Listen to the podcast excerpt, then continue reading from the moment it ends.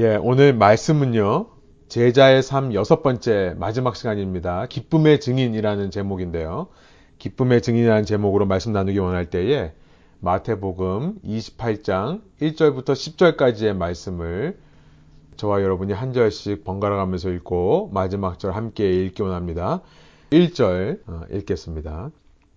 안식일이 다 지나고 안식 후 첫날이 되려는 새벽에 막달라 마리아와 다른 마리아가 무덤을 보려고 갔더니 큰 지진이 나며 주의 천사가 하늘로부터 내려와 돌을 굴려내고 그 위에 앉았는데 그 형상이 번개 같고 그 옷은 눈같이 희건을 지키던 자들이 그를 무서워하여 떨며 죽은 사람과 같이 되었더라. 천사가 여자들에게 말하여 이르되 너희는 무서워하지 말라. 십자가에 못 박힌 예수를 너희가 찾는 줄을 내가 아노라. 그가 여기 계시지 않고 그가 말씀하시던 대로 살아나셨느니라. 와서 그가 누우셨던 곳을 보라. 또 빨리 가서 그의 제자들에게 이르되 그가 죽은 자 가운데서 살아나셨고 너희보다 먼저 갈릴리로 가시나니 거기서 너희가 배우리라 하라. 보라 내가 너희에게 일렀느니라 하거늘. 그 여자들이 무서움과 큰 기쁨으로 빨리 무덤을 떠나 제자들에게 알리려고 다름질할세. 예수께서 그들을 만나 이르시되 평안하냐 하시거늘 여자들이 나아가 그 발을 붙잡고 경배하니 함께 읽습니다. 이에 예수께서 이르시되 무서워하지 말라. 가서 내 형제들에게 갈릴리로 가라 하라 거기서 나를 보리라 하시니라. 아멘. 예수님께서 우리를 위해 십자가 희생을 하셨습니다. 아니, 십자가의 희생이 되셨습니다. 그날은 안식일 전날이었다라고 기록했습니다. 오늘 우리의 달력으로 보면 금요일에 해당하는 날입니다. 예수님은 금요일에 십자가에 달리셔서 유난히 일찍 숨을 거두셨다는 것을 우리가 기록을 통해 발견하게 됩니다. 금요일 날 당시 로마의 시간으로 9시, 우리 시간으로는 오후 3시에 숨을 거두신 장면이 마태복음 27장 후반부에 46절에 특별히 기록되어 있습니다. 그날 이제 3시가 지나 해가 떨어지는 한 5시, 6시쯤이 되면요. 그때부터 그 다음 날이 시작됩니다. 그 다음 날은 안식일이었습니다. 유대인은 그 하루를 해가 떨어지는 저녁부터 셈하기 시작하는 것을 다 아시죠? 저녁으로 시작해서 다음날 해가 떨어질 때까지가 하루입니다. 하나님의 법에 보면 시체를 나무에 달아두는 것을 금지하는 말씀이 있습니다. 신명기 21장 23절인데요. 게다가 그 다음날은 안식일이었기 때문에 또 게다가 이때는 6월절이라는 큰 명절 기간이었기 때문에 요한복음 19장 31절에 보면 유대인들이 빌라도에게 요청합니다. 저 십자가에 달린 사람들을 끌어내려 주십시오. 그래서 그들의 다리를 꺾어달라라는 요청을 하게 됩니다. 십자가형이라는 것은 말씀드린 대로 상체의 몸통의 무게가 폐를 짓눌러서 서서히 질식해가는 무시무시한 형벌이 십자가라고 말씀드렸습니다. 그런데 한순간에 질식해서 죽지 않는 이유는 사람의 다리가 십자가에 고정되어 있기 때문에 그렇습니다. 다리의 못을 받거나 혹은 다리 밑에 발판이 있어서 그걸 도움 삼아 이 몸이 앞으로 눌려서 폐가 눌릴 때 계속해서 그 반동으로 숨을 쉴 수 있는 그런 기회들이 있습니다. 정말 질식해서 죽을 때까지 천천히 사람을 죽이는 무시무시한 형벌이에요.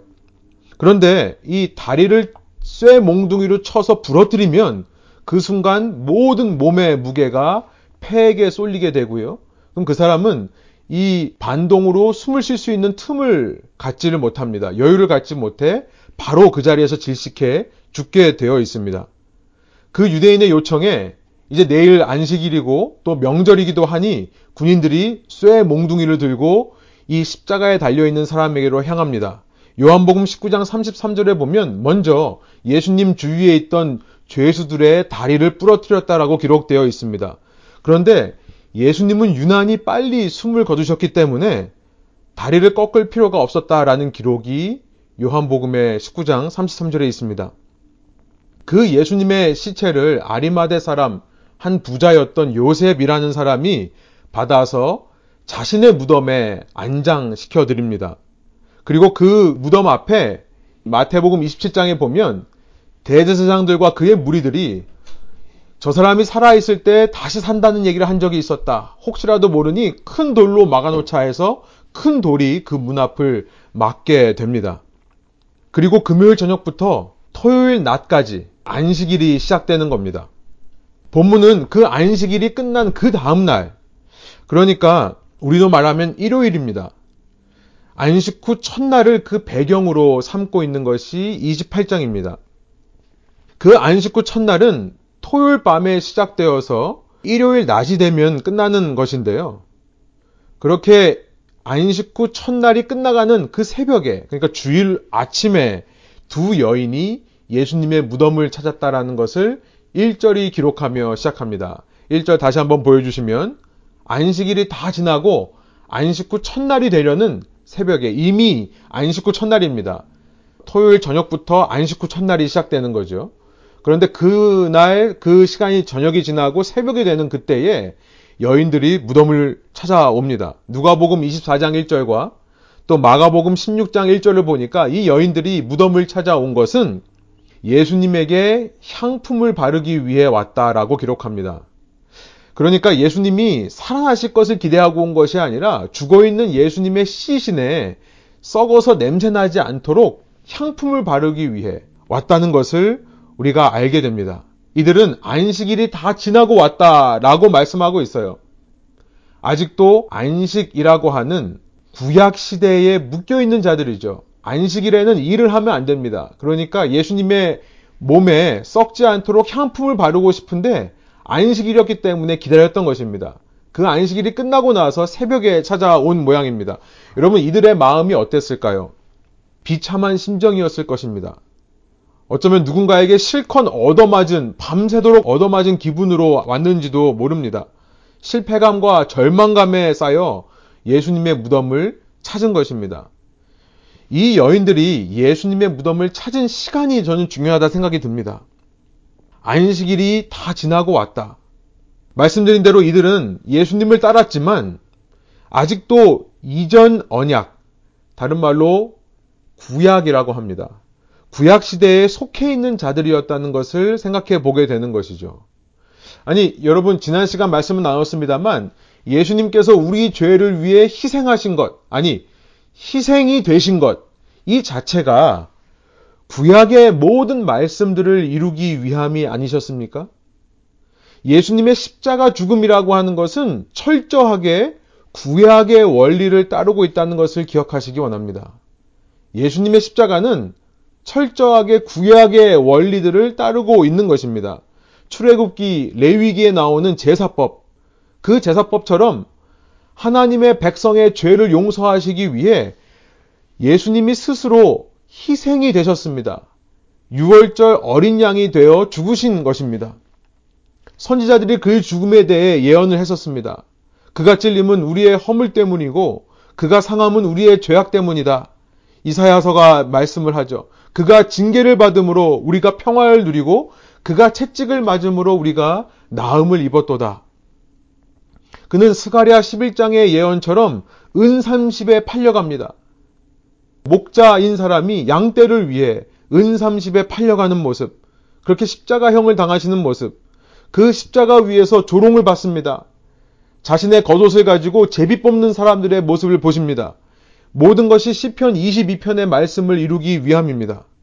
그가 그 십자가 위에서 엘리 엘리 라마 사박다니 나의 하나님 나의 하나님 어찌하여 나를 버리셨나이까 라고 말했던 것도 시편 22장 1절을 그대로 인용하신 말씀이었습니다.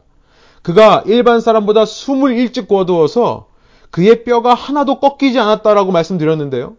이것 역시 시편 34편 20절의 말씀을 이루기 위함이었다는 것을 알게 됩니다. 예수님의 십자가 전체는 구약의 말씀을 이루시는 겁니다. 10편 34편 20절에 이런 말씀이 있습니다. 그의 모든 뼈를 보호하시며 그 중에서 하나도 꺾이지 아니하도다. 이 말씀을 이루시기 위해 일찍 숨을 거두시는 예수님의 모습. 그는 그의 죽음까지도 구약의 말씀을 이루는 것입니다. 여러분 뼈가 꺾이지 않는 것이 왜 중요한 줄 아십니까?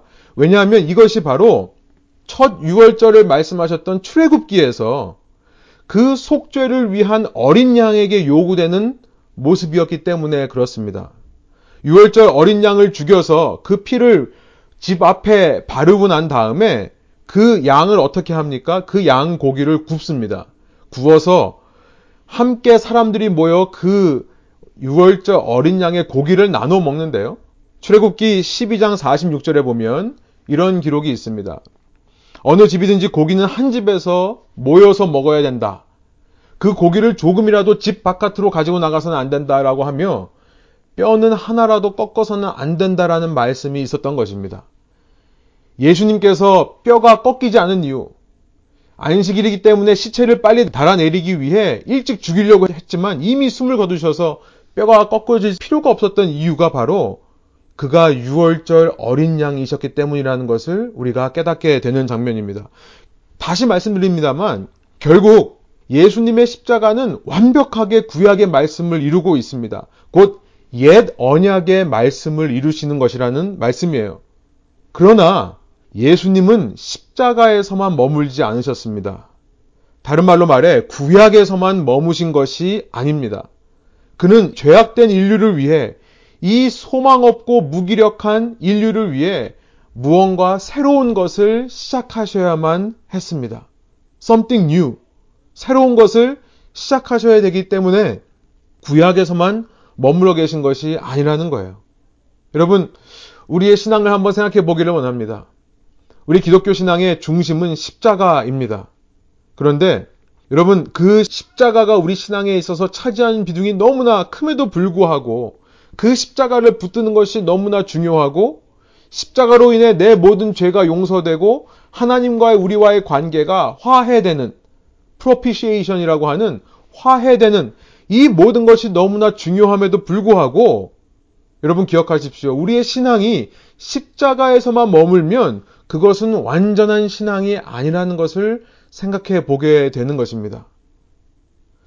예수님께서 지난 2000년 이후 오늘날까지 죽으신 채로 무덤에만 계신다면 여러분 그것은 구약에는 충실한 모습일 수 있겠습니다만 새로운 언약 시대, 신약 시대를 이루실 수는 없었을 것입니다.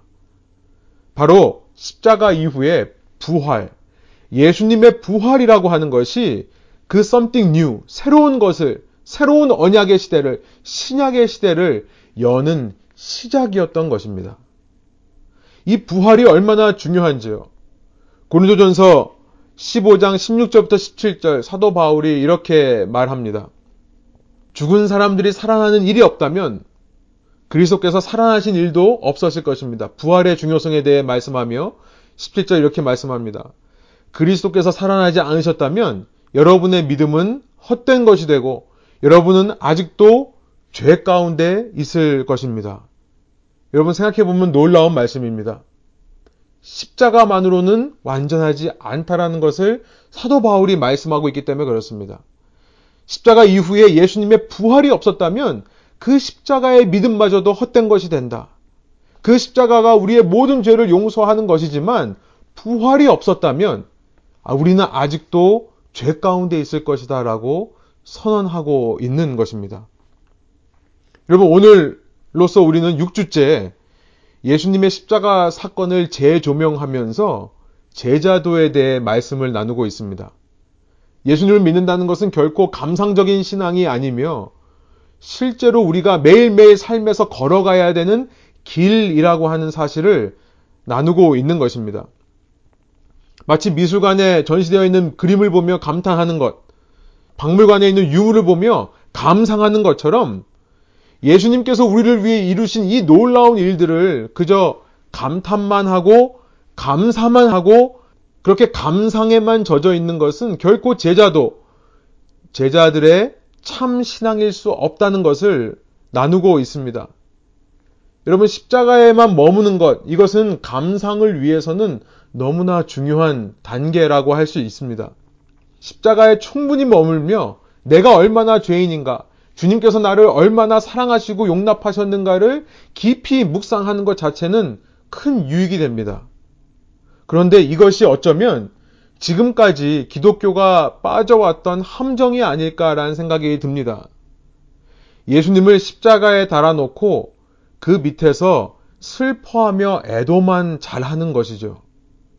이미 구약의 시대가 지났는데도요, 구약 시대처럼 마치 우리가 희생 제사를 드리듯이 장례식장 같은 엄숙한 분위기, 무거운 분위기를 만드는 것은 우리 교회가 너무나 잘 해왔던 일입니다.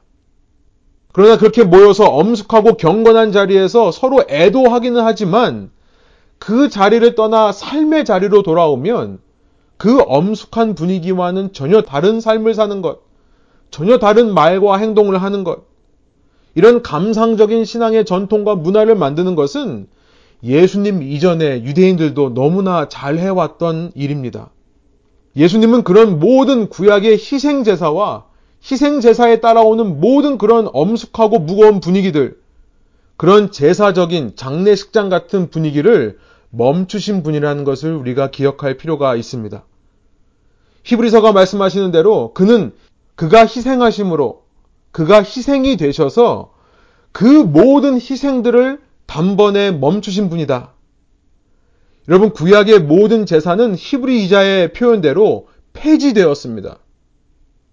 그리고 새로운 구원의 역사를 이루어가기 시작하시는데 그것이 바로 부활로서 시작되는 것이라는 것을 말씀하고 있는 겁니다. 여러분 새 언약 시대에 예수님의 부활이 없다면 그 예수님의 부활이라고 하는 것은 이 신약 시대의 가장 중요한 시작이요 밑거름이 된다는 것을 곧 오늘 신약 시대를 살아가는 우리 신앙의 가장 밑거름이 된다는 것을 다시 한번 생각해 보게 됩니다. 여러분 이렇게 슬픔과 절망 가운데 예수님의 무덤을 찾은 여인들에게 천사가 나타납니다. 읽지는 않겠습니다만 우리가 읽었던 2절, 3절의 내용입니다. 천사, 우리가 흔히 상상하는 날개 달린 그런 우스꽝스러운 모습이 아닙니다. 이건 사람들이 지어낸 이미지죠. 중세시대 문학가들이 만들어낸 이미지입니다. 3절에 보니까 그 모습이 번개와 같다라고 기록되어 있습니다. 이것이 성경이 말하는 천사의 참 모습인 줄로 믿습니다. 번개 같은 형상, 그 옷이 눈같이 휘어서 광채가 나는 모습. 이 천사 앞에서 사람들은 떨 수밖에 없습니다. 오늘 본문을 보니까 여인들만 무서워 떠는 것이 아니라요. 4절에 보면 무덤을 지키던 자들도 그를 무서워하며 떨며 죽은 사람 같이 되었다라고 기록할 수 있습니다. 그 싸움 잘하는 용맹스러운 군인, 힘이 있는, 능력이 있는 용맹스러운 남자들도 떨 수밖에 없다라는 것을 말씀하고 있죠. 여러분, 죽은 사람과 같이 되었다. 참 재미있는 굉장히 희화적인, 풍자적인 표현이 아닐 수 없습니다. 지금 무덤 안에는 아무도 없는 상황이죠. 그 무덤 안에 있어야 할 사람이 어디 있는가 보니 무덤 밖에 있더라 라고 지금 이야기하고 있습니다. 그들이 마치 무덤 속에 있는 자처럼 변해버렸다 라고 지금 이야기하는 거죠. 그렇게 장정들도 두려워할 수밖에 없는 하나님의 사자, 메신저가 나타나 말씀을 합니다. 5절, 6절입니다. 우리 다시 한번 여러분 자리에서 한 목소리로 읽어보겠습니다. 5절 읽습니다. 천사가 여자들에게 말하여 이르되 너희는 무서워하지 말라 십자가에 못 박힌 예수를 너희가 찾는 줄을 내가 아노라. 여러분 이 천사의 말에 주목하시기 바랍니다. 너희는 십자가에 못 박힌 예수를 찾고 있다. 아직도 구약적인 사고방식에 그 율법의 사고방식에서 벗어나지를 못하는 그래서 안식일이 지나서야 예수님의 시신을 향품으로 닦아내기 위해 무덤가를 찾은 그 여인들을 향해 너희는 십자가에 못 박힌 예수를 찾지만 그러나 그 예수님은 6절 그가 여기 계시지 않고 그가 말씀하시던 대로 살아나셨느니라 와서 그가 누우셨던 곳을 보라 그는 여기 계시지 않는다 그리고 그가 말씀하신 대로 살아나셔서 여기를 떠났다. 여러분, 바로 이 천사의 6절, 이 선언으로부터 신약의 시대가 시작되는 겁니다. 참 신앙의 시대가 이루어지기 시작하는 겁니다. 여러분, 그 참 신앙이란 무엇입니까? 무덤가에만 머무는 신앙이 아니라는 것을 알게 되는 것이죠. 자꾸만 예수님을 장례 치르려고 하는 그런 모습으로 살아가는 것이 아니라는 것을 알게 되는 거죠. 여러분, 개신교의 십자가에는 예수님이 달려있지 않습니다. 그가 부활하시는 것을 기억하셔 그 부활로부터 우리의 참 신앙이 시작된다고는 사실을 우리가 우리 자신에게 remind 시키기 위해 이 신약의 십자가에는 개신교의 십자가에는 예수님이 달려있지를 않습니다.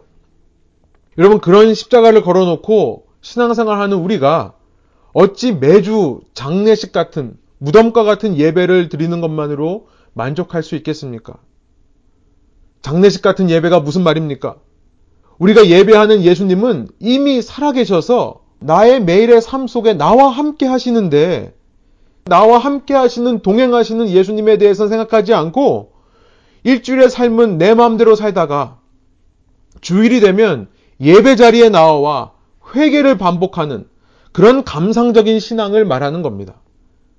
예배당 안에만 계시는 하나님, 내가 예배당에 와서만 찾고 만나는 하나님이라 착각하며 사는 우리의 모습. 여러분, 그 모습은 결코 옛 언약의 모습에서 벗어나지 못한 새 시대에 합당한 제자들의 모습이라고 할 수는 없을 것입니다. 제가 가끔씩 예를 들은 이야기가 있죠. 제가 지어낸 얘기인데 저에게는 너무나 이게 와닿아서 제가 가끔씩 한 몇 년마다 한 번씩 이 이야기를 합니다. 여러분 가운데서 들으신 분들도 있겠지만 들으신 분들은 목사님이 다른 소재를 생각하지 못했구나 좀 저를 위해 기도해 주셔서 다른 소재를 생각할 수 있도록 기도해 주시기 원하고요. 처음 들으신 분들이 계신 줄로 알고 이야기를 나눕니다. 제가 기독교 신앙에 대해서 얘기하면서 그런 얘기를 합니다. 건널목을 지나가다가 차에 쳐서 죽은 사람 이야기를 하죠. 어떤 사람이 길을 갑니다. 건널목에 빨간불이 들어와 있습니다. 분명히 건너지 말라는 그런 사인입니다. 그런데도 급한 일이 있어서 지금 누군가를 만나야 돼서 그 건널목을 건너갑니다. 그런데 어떤 일이 벌어지죠? 건널목을 건너가는 중에 보지 못했던 트럭이 코너를 돌면서 자신을 향해 돌진해 오는 것을 보게 됩니다. 끽 소리가 나서 쿵 소리가 나서 눈을 감고 나는 죽었다라고 생각했습니다. 그런데 눈을 떠보니까 어떻게 되어 있죠? 우리 영화에서 많이 나오는 장면이죠. 어떤 사람이 나를 밀치고 그 자리에 대신 피를 흘리며 죽어 있는 것입니다. 너무나 순식간에 일어난 일이기 때문에 어안이 벙벙합니다. 어떻게 될까요? 그 다음에 이야기가. 경찰이 오겠죠. 앰뷸런스도 오겠죠. 경찰이 무슨 일이 있었냐고 나한테 물어볼 겁니다. 어떤 어떤 일이 있었다고 얘기를 할 겁니다. 그렇게 시간을 보낸 다음에 어떻게 할까요?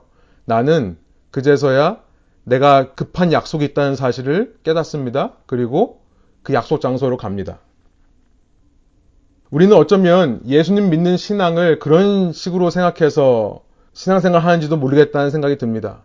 그렇게 하루를 살다가 혹은 이틀을 살다가 문득 나를 위해 죽었던 그 사람이 기억이 납니다. 그래서 나름대로 정합니다. 그날이 화요일이었다고 한다면 내가 다음 화요일 날에는 그 자리에 가서 그 사람에게 감사를 드리겠다. 일주일 후에 그 자리에 가봅니다. 아직도 그 사람이 흘린 피의 핏자국이 그 자리에 남아 있습니다. 마음속에서 뜨거운 눈물이 올라옵니다. 나를 위해 이 사람이 왜 죽었을까? 그 사람의 은혜에 감사합니다. 그리고 자신의 길을 또 갑니다. 그렇게 매주마다 그런 삶이 반복됩니다. 여러분, 이것이 바로 감상적인 신앙의 모습이라는 것을 말씀드렸습니다. 그러면 이게 신앙의 모습이 아니라면 어떤 게 참 신앙의 모습일까요? 똑같이 그날 아침에 길을 갑니다. 신호등이 빨간불이에요. 건너지 말아야 되는데 급한 일이 있어서 건넙니다. 건너다가 길 중간에서 미처 보지 못했던 트럭이 코너를 돌면서 나를 향해 돌진해 오는 것을 보죠. 끽 소리가 나고 펑 소리가 나서 나는 죽었나 보다 하고 눈을 감습니다. 근데 눈을 떠보니까 어떤 사람이 나를 대신에 밀쳐놓고 그 자리에 대신 죽어 있는 겁니다.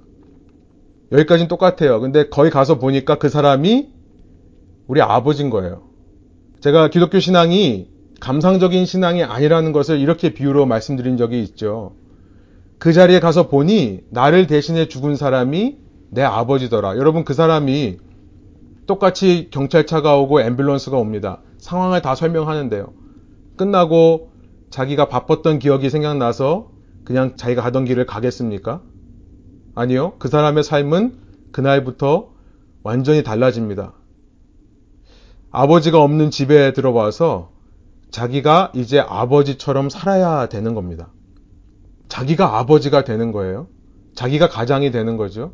평소에 아버님이 하시던 일을 그대로 물려받아 할 수도 있습니다. 아니면 내가 내 일은 한다 하더라도 평소에 아버님이 생각하던 삶의 가치들이 무엇이었던가를 생각해 보며 그대로 하려고 노력할 겁니다. 아버님의 유언이 있다면 그 유언을 생명처럼 지키려고 노력을 할 겁니다. 나를 위해 대신 죽으신 내 아버지를 생각하며 살 겁니다.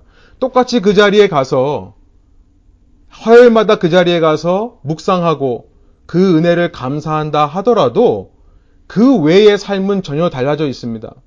유언, 남겨주신 그 말씀대로 살아가는 삶, 전혀 다른 삶을 사는 것이 그 정도의 영향력이 있는 것이 우리 신앙의 모습이어야 된다라고 제가 말씀을 드립니다. 결국 하루하루 살면서 예수님 안에서 하나님을 아버지로 모시고 사는 사람의 삶. 여러분, 그 사람의 삶은 다른 말로 말해 증인의 삶으로 살 수 있게 되는 것입니다. 그것이 바로 증인의 삶입니다. 증인, 누군가를 대신해서 어떤 진리를 전파하는 사람. 내가 겪고 내가 느낀 것을 그대로 다른 사람에게 보여주는데요. 내가 아버지의 삶을 이어받아 그 아버지의 삶을 그대로 살아내는 사람이 증인이 되겠죠. 내가 주님의 놀라운 부활하신 능력을 체험했다면 그 부활하신 능력을 내 삶으로 드러내며 사는 사람이 될 것입니다. 그것이 증인이죠. 여러분 오늘 본문 7절에 보니까 예수님의 부활 신앙을 붙드는 자들이 증인의 삶을 사게 된다는 것을 말씀합니다. 또 빨리 가서 그의 제자들에게 이르되 go quickly and tell 바로 증인이라고 하는 역할이 이때로부터 시작되는 겁니다. 여러분 구약의 제사에는 증인이 필요 없습니다. 그저 속죄 제물 앞에서 내 자신을 애통해하고 내 죄에 대해서 슬퍼하는 일이 요구될 뿐입니다. 그렇게 살다가 다시 와서 또 희생제물로 내 모든 죄를 씻어낼 수 있습니다. 그런데 예수님의 부활로부터 증인이라고 하는 것이 생겨나죠. 여러분 앞서 그 예에서 그렇게 죽은 줄 알았던 아버지가 다시 살아나서 나와 대화할 수 있다고 생각을 해보세요. 그 아버지께서 살아계시다고 하는 것을 드러내려 살지 않겠습니까? 제가 너무 이 영화를 많이 봐서 그런지 모르겠는데요. 그 아버지의 음성과 아버지의 모습이 나에게만 보인다 생각해 보세요. 다른 사람에게는 안 보이고요. 아버지가 하시던 직장에 가서 아버지가 하던 일들을 그대로 따라하며 옆에서 아버지가 말씀하신 대로 일하고 살지 않겠습니까? 누가 이 일 하는 거 어디서 배웠냐라고 한다면 살아계신 아버지가 나에게 말씀하고 계시다라고 말하지 않겠습니까? 여러분, 이 가서 이르라 라고 하는 것, 부활하신 주님을 만나면 그때부터 나의 삶은 주님이 말씀하시는 삶으로 바뀔 뿐만 아니라 날마다 그 주님의 증인으로 살아가게 된다는 것이죠. 여러분, 당시 여인들에게 이 말씀을 하신다는 것이 저는 놀랍습니다. 왜냐하면 당시 사회에서 여인들은 증인으로서의 법적 효력이 전혀 없었기 때문에 그렇습니다. 오직 유대인 남자들만 법정에서 증언할 수 있었습니다. 여인들이 하는 말은 그 자체가 신뢰가 가지를 않았다라고 생각을 했습니다. 아니, 발언권조차 없던 시대가 당시 고대 근동 사회였습니다. 그런데 부활의 소식을 전하는 증인으로 세우는데요. 당시 사회적으로 누가 봐도 신뢰할 만한 어쩌면 가장 효율적이고 효과적이라고 할 수 있는 경비병 군인들을 통해 말씀하시는 것이 아니라요. 어떤 말을 하면 가장 신뢰할 수 있는 군인들. 여러분, 당시 로마 사회에서 군인들이 얼마나 큰 신뢰를 받았는지 그들이 하는 말을 사람들이 전적으로 수용하고 받아들였습니다. 군인이라고 하면 그 정도의 신뢰가 있었던 것입니다. 그런데 그 군인들의 입으로 이 복음의 메시지가 부활하신 소식이 흘러가도록 하지 않으셨다는 사실이에요. 하나님의 복음은 그런 세상적인 논리로 이루어지는 것이 아닙니다. 큰 능력과 리소스와 힘은 있지만 주님을 모르는 사람을 통해 주님은 증인의 역할을 감당시키시지 않습니다. 그런 사람들을 통해 복음이 흘러 들어간 것을 원하시는 것보다 비록 능력은 없지만 연약하고 가진 것이 없고 무시받고 소외된 존재라 할지라도 주님을 사랑하는 자를 통해 주님께서 역사하시는 것을 기뻐하신다는 사실이에요. 그 주님을 사랑하는 자를 증인으로 세우시기를 기뻐하신다는 말씀입니다. 주님의 자녀를 통해 역사하시는 겁니다. 내가 주님의 자녀라는 것을 인식하는 사람의 입과 행동을 통해 주님께서 역사하시기를 기뻐하는 겁니다. 그래서 증인된 삶은 당당함과 자신감이 있습니다. 내가 잘나고 내가 자신 있어서가 아니에요. 내가 힘이 있고 내가 능력이 있어서가 아닙니다. 주님께서 주님을 사랑하는 나의 마음을 알고 나의 증언을 받으시기를 기뻐하시기 때문입니다. 그 이상도 이하도 아니에요. 여러분 한 끼 음식을 먹어도 맛있어 보이는 음식 앞에서 사람들은 다 똑같은 반응을 보입니다. 어떤 반응을 보이죠? 슬그머니 전화기를 꺼내서 증거 자료를 남기는 일을 합니다. 사람들은 전부 증거 자료를 남기고 싶어 합니다. 그 증거 자료를 인터넷 공간, 소셜미디어에 올려서 그 음식에 대한, 이 음식점에 대한 증인으로 살아가고자 하는 마음들이 다 있습니다. 여러분, 내가 좋아하는 운동팀이 승리했습니다. 다음날 만나는 사람마다 그 운동 경기에 증인으로 삽니다. 특별히 내가 좋아하는 그 운동팀이 거의 패배했다가 거의 죽었다가 기적적으로 반전을 이루어서 승리했다면 여러분 그 다음날 만나는 사람마다 우리는 침을 튀기며 흥분하여 그 팀의 증인으로 살 것입니다. 여러분 부활하신 주님 그 주님께서 나를 위해 비참하게 죽으시고 끝난 것이 아니라 끝난 줄 알았는데 그 무기력함과 절망 속에서 살아나셨다는 사실. 그래서 모든 죄의 삯인, 모든 죄의 결과물인 모든 죄의 최종 목적지, final destination인 죽음을 향해 죽음을 선포하셨다는 사실. 그 주님께서 살아계셔서 성령 안에서 나와 동행하시며 내가 어디를 가고 무엇을 하든지 나와 함께 하신다는 사실. 여러분 그 사실을 우리가 깨닫는다면 하나의 맛집보다 한 운동팀이 승리한 것보다 우리는 더 증인으로 살기를 기뻐해야 하지 않겠습니까? 8절에 보니까 이 여인들이요. 이렇게 놀라운 증언을 가지고 증인으로 살기 위해 달려가는 모습이 기록되어 있습니다. 그 여자들이 무서움과 큰 기쁨으로 빨리 무덤을 떠나 제자들에게 알리려고 다름질합니다. 천사의 말 그대로 순종해서 가는 겁니다. 이제 증인의 삶으로 가려고 하는 찰나에 여러분 이 증인으로 달려가는 사람에게 무언가 하나 부족함이 있다는 사실을 예수님께서 생각하신 모양입니다. 이들에게 예수님께서 나타나세요. 9절입니다.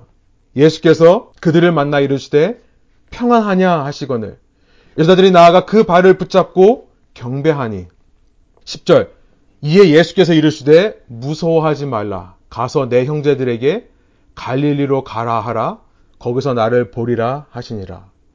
여러분 저는 9절 10절을 묵상하면서 아니 지금 갈릴리로 가라는 메시지를 받고 열심히 뛰어가고 있는 사람 지금 맞게 가고 있거든요. 그런데 왜 예수님 한 번 더 나타나셔가지고 천사를 통해 말씀하신 것만이 아니라 왜 직접 나타나셔서 또 잘하고 있는데 왜 우리 그렇잖아요. 막 뭐 치우려고 하는데 엄마가 와가지고 혹은 아내가 혹은 남편이 와가지고 이거 좀 치워 그러면 왜 김 빠지잖아요. 제가 늘 하는 말이 있죠. 어, 그 말 때문에 하는 게 아니라 원래 내가 하려고 그랬어. 예, 그런 마음이 들죠. 예수님께서 왜 이 말씀을 하시는 줄 아십니까? 예수님의 뺄셈입니다. 뺄셈. subtraction. 다시 8절을 보여주시면요. 이들이 증인으로 살려가려고 하는데요. 무서움과 함께 큰 기쁨이 있습니다. 다시 10절을 보여주시면 예수님께서 그 둘 중에 하나를 빼시는 겁니다. 10절을 다시 보여주세요. 예수께서 이르시되 무서워하지 말라. Do not be afraid. 성경 통틀어서 가장 많이 하신 주님의 말씀이 두려워하지 말라라는 말씀입니다. 여러분, 제자들에게 합당하지 않은 제자들이 아니라 증인들에게는 더더욱 합당하지 않은 모습이 바로 두려움이라는 것을 말씀하시는 것 같습니다. 여러분, 증인이라고 하는 것은 앞서 말씀드린 대로 내가 맛있는 것을 먹어도 내 운동팀이 이겨도 우리는 너무나 자신감 있게 당당하게 말하게 되는 법입니다. 여러분, 증인이라는 것은 그 특성상 당당함과 자신감이 있습니다. 내가 보고 들은 것에 대해 당당함과 자신감이 있는 거예요. 여러분 그 당당함과 자신감을 다른 말로 뭐라고 하시는지 아십니까? 그것을 다른 말로 기쁨이라고 합니다. 다음 슬라이드 보여주시면 기쁨의 정의입니다. 기쁨의 정의는 부활하신 예수님을 믿는 증인으로서의 당당함과 자신감을 가리켜서 기쁨이라고 하는 거예요. 여러분 즐거운 일을 당할 때 기뻐하는 것은 너무나 쉽습니다. 그러나 슬픈 일 속에서도 제자들은 기뻐할 수 있습니다. 그 기쁨은 슬픈데도 헤헤 웃는 것이 아니에요. 그 기쁨이라는 것은 그 슬픈 일 속에서도 나의 애를 태우고 나를 불안하고 초조하게 하는 상황 속에서도 그 속에서 부활하신 주님이 나와 함께 하시고 세상 사람들은 다 그 음성이 들리지 않고 세상 사람들은 다 그가 보이지 않고 믿어지지 않지만 나는 그 주님께서 나와 함께 하심을 믿기에 이것을 통해서도 주님께서는 선한 뜻을 이루실 수 있다라고 하는 당당함과 자신감. 이것이 증인이 보일 수 있는 기쁨이라는 것입니다. 여러분, 이 주님의 부활이 기독교라고 하는 것을 뒤집어 놨습니다. 하나님을 믿는 신앙을 뒤집어 놨습니다. 부활을 체험한 제자들이 이제부터 놀라운 일들을 감당합니다. 우리가 이제 그것에 대해서 다음 시간, 다음 다음 시간 이어서 살펴보겠는데요. 부활이라고 하는 것이 제자들의 신앙을 뒤집어 놓습니다. 세상 사람들은 죽은 사람이 부활했다고 야 그런 말도 안 되는 소리 믿지 말라라고 합니다. 그러나 이 제자들은 세상 사람들이 보기에 말도 안 되는 그 일을 위해 자신의 목숨을 전부 버리며 살아가는 삶을 살기 시작합니다. 그 속에 부활하신 주님을 만났던 자신감과 당당함이 있기 때문에 그렇습니다. 다른 말로 기쁨이 충만했기 때문에 그래요. 그래서 그들은 부할 때나 빈곤할 때나 어려울 때나 혹은 기쁠 때나 슬플 때나 아플 때라 하더라도 모든 상황 속에 항상 기뻐하며 주님의 증인으로 살아갔던 것입니다. 그 기쁨의 근원이었던 예수 그리스도의 십자가와 부활이라고 하는 복음을 결코 부끄러운 것으로 여기며 살아가는 것이 아닙니다. 여러분, 그래서 마지막 제자도의 핵심은요, 기쁨이에요. 증인으로서의 당당함과 자신감을 가지고 살아가는 겁니다. 이 시리즈를 마무리합니다. 감상에서 벗어나 매일의 삶 속에 참 제자의 삶을 살아가시는 저와 여러분 되시기를 축복드립니다.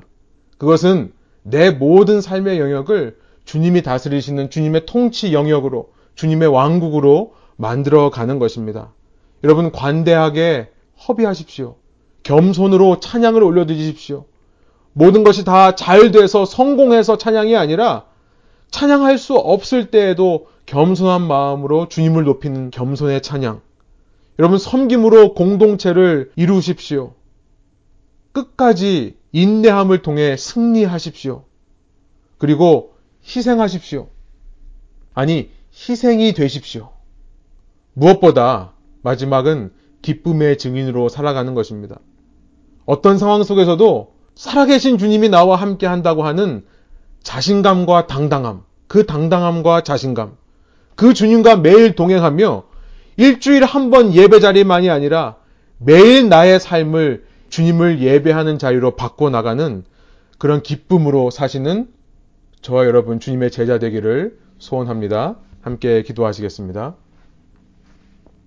하나님 이 시간 주님께서 부활하신 주님의 부활 기록을 보며 이것으로부터 모든 것이 달라지고 이전과 다른 새 언약의 시대가 시작되고 도래되었음을 저희가 깨닫게 해주시니 감사합니다.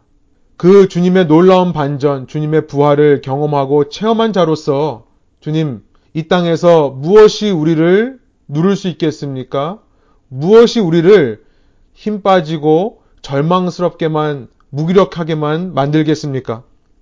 주님, 주님께서 우리와 함께 하시고 동행하시기에 어떤 상황 가운데서도 당당하고 자신감을 보여주는 그 기쁨의 모습으로 살아가는 저희들 될수 있도록 인도하여 주셔서 우리 주위 사람들에게 그 기쁨과 이후의 소망에 대해 궁금증을 불러일으키는 삶 되게 하여 주시고 무엇보다 우리 자신이 주님으로부터 하늘에서 부어지는 평안과 여유와 기쁨과 감사함으로 충만한 삶 살 수 있도록 저희를 도와주옵소서.